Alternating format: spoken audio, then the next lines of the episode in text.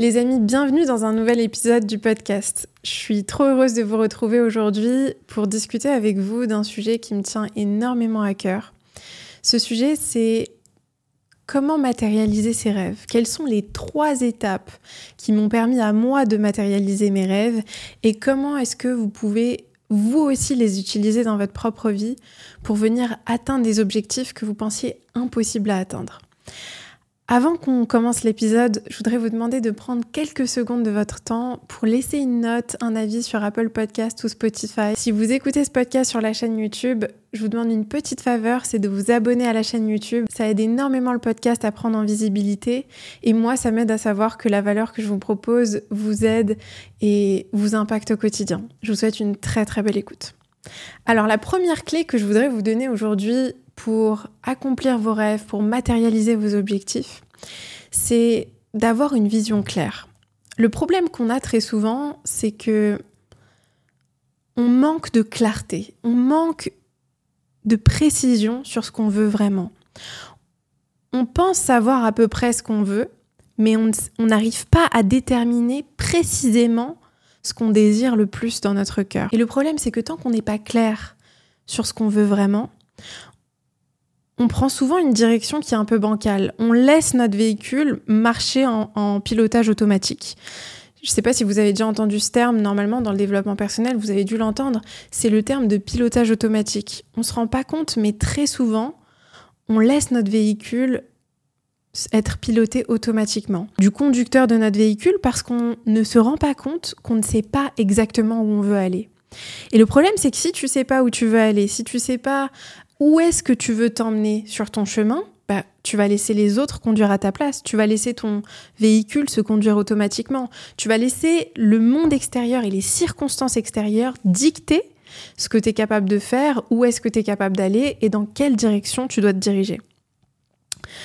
Donc, moi, ce qui m'a vraiment aidée personnellement là-dessus, c'est de me poser la question, dans un premier temps, qu'est-ce que je ne veux pas ? J'ai commencé à mettre de la précision sur ce que je ne voulais pas. Et ça, vraiment, c'est une clé, mais tellement importante. Qu'est-ce que tu veux pas dans ta vie ? Moi, personnellement, j'ai été très claire sur le fait que je voulais pas travailler pour quelqu'un d'autre. Je voulais pas rester salariée d'une entreprise. Je savais que j'étais malheureuse en travaillant pour quelqu'un d'autre, en étant euh, sous la supervision de quelqu'un d'autre, que j'admirais pas forcément, que je respectais pas forcément en termes de leadership. Euh, Très souvent, dans les entreprises dans lesquelles j'ai travaillé, je me suis pas dit « Waouh, ce leader m'inspire, j'ai envie d'être comme lui dans dix ans, dans vingt ans ». Ça m'est jamais arrivé, pas une seule fois dans mes expériences professionnelles, d'avoir cette réflexion-là. Au contraire, ce que je me disais, c'est « J'espère vraiment que je deviendrai jamais comme ça ». Une des premières euh, prises de conscience que j'ai eues, c'est « Je veux pas travailler pour quelqu'un d'autre, je veux pas que quelqu'un dicte ce que je suis capable de faire ou non, je veux pas que quelqu'un décide à ma place comment j'utilise mon temps, combien d'argent je peux gagner, euh, quand est-ce que je peux prendre des vacances, quand est-ce que je dois travailler, avec qui je dois travailler ». Tout ça, c'était pour moi très très clair. Je ne voulais pas que quelqu'un décide à ma place et me, me mette des chaînes sur ce que je pouvais ou ce que je pouvais pas faire. Donc, dans un premier temps, le fait de savoir ça, ça m'a aidé à savoir qu'en fait, finalement, je voulais être entrepreneur. Je voulais...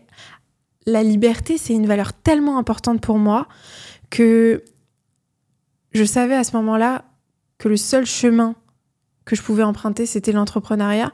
Et d'ailleurs, c'était le seul qui me faisait vraiment vibrer.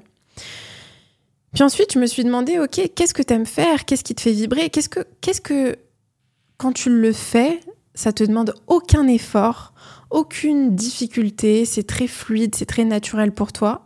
Et je me suis rendu compte que bah, finalement, c'était le fait d'aider les autres, c'était le fait d'être au service des autres, le fait de prendre du temps pour aider les autres à se transformer, à reprendre le pouvoir sur leur vie, à reprendre du leadership sur eux-mêmes, à parler de développement de soi, de psychologie, de nature humaine, de business, parce que c'est aussi un sujet qui me passionne.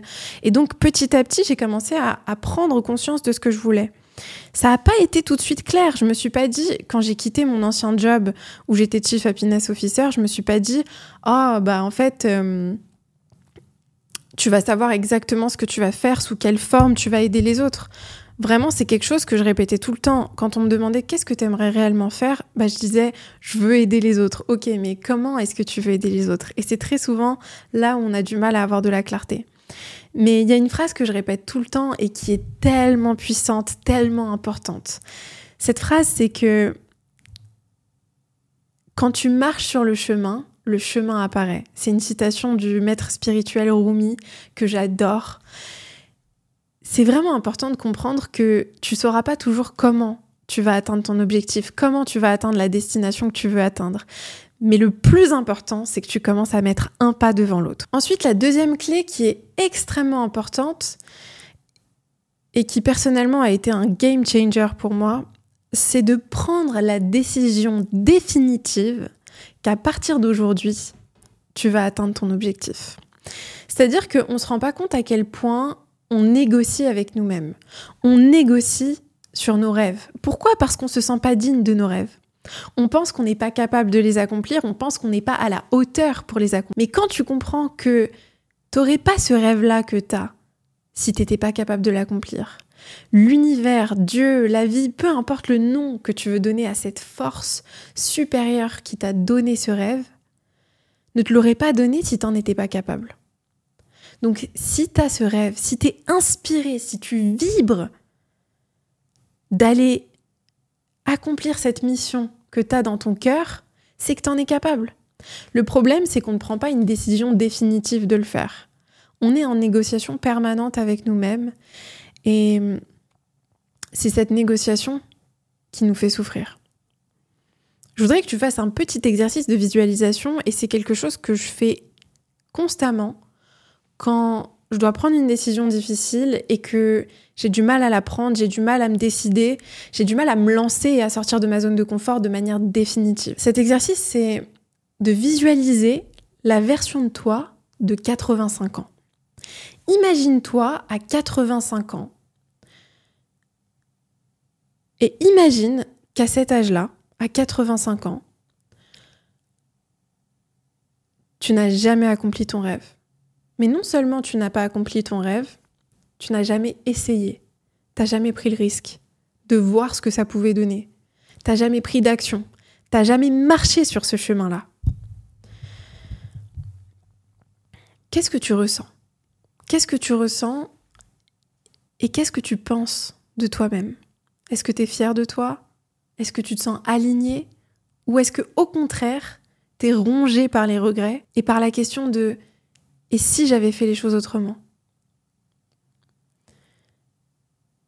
Je sais que c'est un exercice difficile à faire, mais c'est un exercice tellement important et tellement crucial, parce que quand tu te connectes à la douleur que tu ressentiras à cet âge-là, si tu ne prends pas les actions que tu veux prendre aujourd'hui, ça te donne l'élan de sortir de ta zone de confort et de te lancer dans tes rêves. Une citation de Tony Robbins que j'adore, et qui décrit exactement comment est-ce qu'on sort de notre zone de confort et comment est-ce qu'on va accomplir nos rêves. Cette citation, elle dit « Tu changes à partir du moment où la douleur de rester la même personne et de rester au même endroit devient supérieure à l'inconfort que ça va te demander de changer. » Donc fais cet exercice pour te connecter à la raison profonde pour laquelle tu veux faire ce que tu veux faire.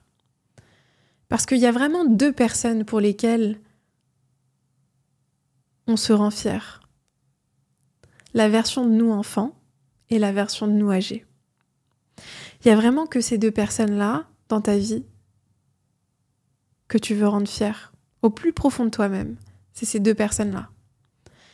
Et quand tu as une décision difficile à prendre, c'est essentiel de te reconnecter à la version de toi âgée. Ensuite, la troisième clé que je veux te donner aujourd'hui et qui est extrêmement importante, c'est de maîtriser l'art de faire des erreurs. Maîtrise l'art de faire des erreurs. Quand tu comprends que tu ne peux pas réussir si tu ne te donnes pas la possibilité d'échouer, t'arrêtes d'essayer d'éviter les erreurs. Au contraire, t'accueilles les erreurs à bras ouverts et tu réalises que chaque erreur est une opportunité d'avancer un peu plus près de ton objectif. Il n'existe pas de courage sans peur, il n'existe pas de force sans fragilité, il n'existe pas de joie sans peine et il n'existe pas de réussite sans échec. Donc arrête d'essayer de négocier avec la possibilité d'échouer. Arrête d'essayer de tout faire parfaitement parce qu'à chaque fois que tu mets en place des stratégies pour éviter d'échouer, tu mets aussi en place des stratégies pour éviter de réussir. Donc si tu veux réussir à partir d'aujourd'hui, il va falloir accueillir l'échec à bras ouverts et le voir comme un jeu. Comment est-ce que tu peux être meilleur à ce jeu ? Comment est-ce que tu peux maîtriser l'art d'échouer ?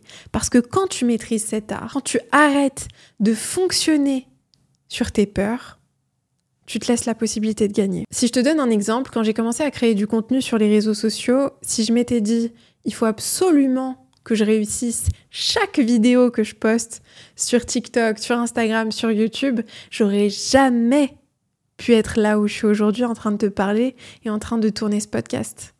Jamais de la vie. La première chose que je me suis dit, c'est tourne entre trois à cinq vidéos par jour, fais-les totalement imparfaitement, que ce soit au niveau de ton apparence, au niveau de ton élocution, au niveau de, du contenu, de ce que tu dis, de la manière dont tu le dis, du ton de ta voix. Autorise-toi à être complètement imparfaite et poste quand même tes vidéos.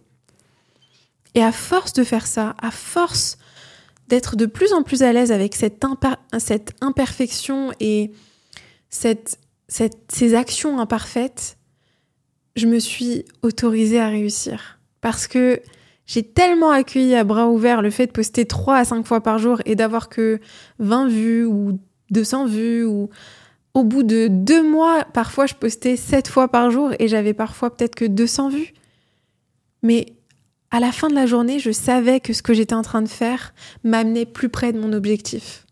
Et c'est grâce à cette flexibilité que je me suis donnée, cette autorisation, cette permission que je me suis donnée d'échouer, que j'ai pu derrière réussir et créer un espace de sécurité, un espace où j'ai eu le temps de m'entraîner et de perfectionner mon art.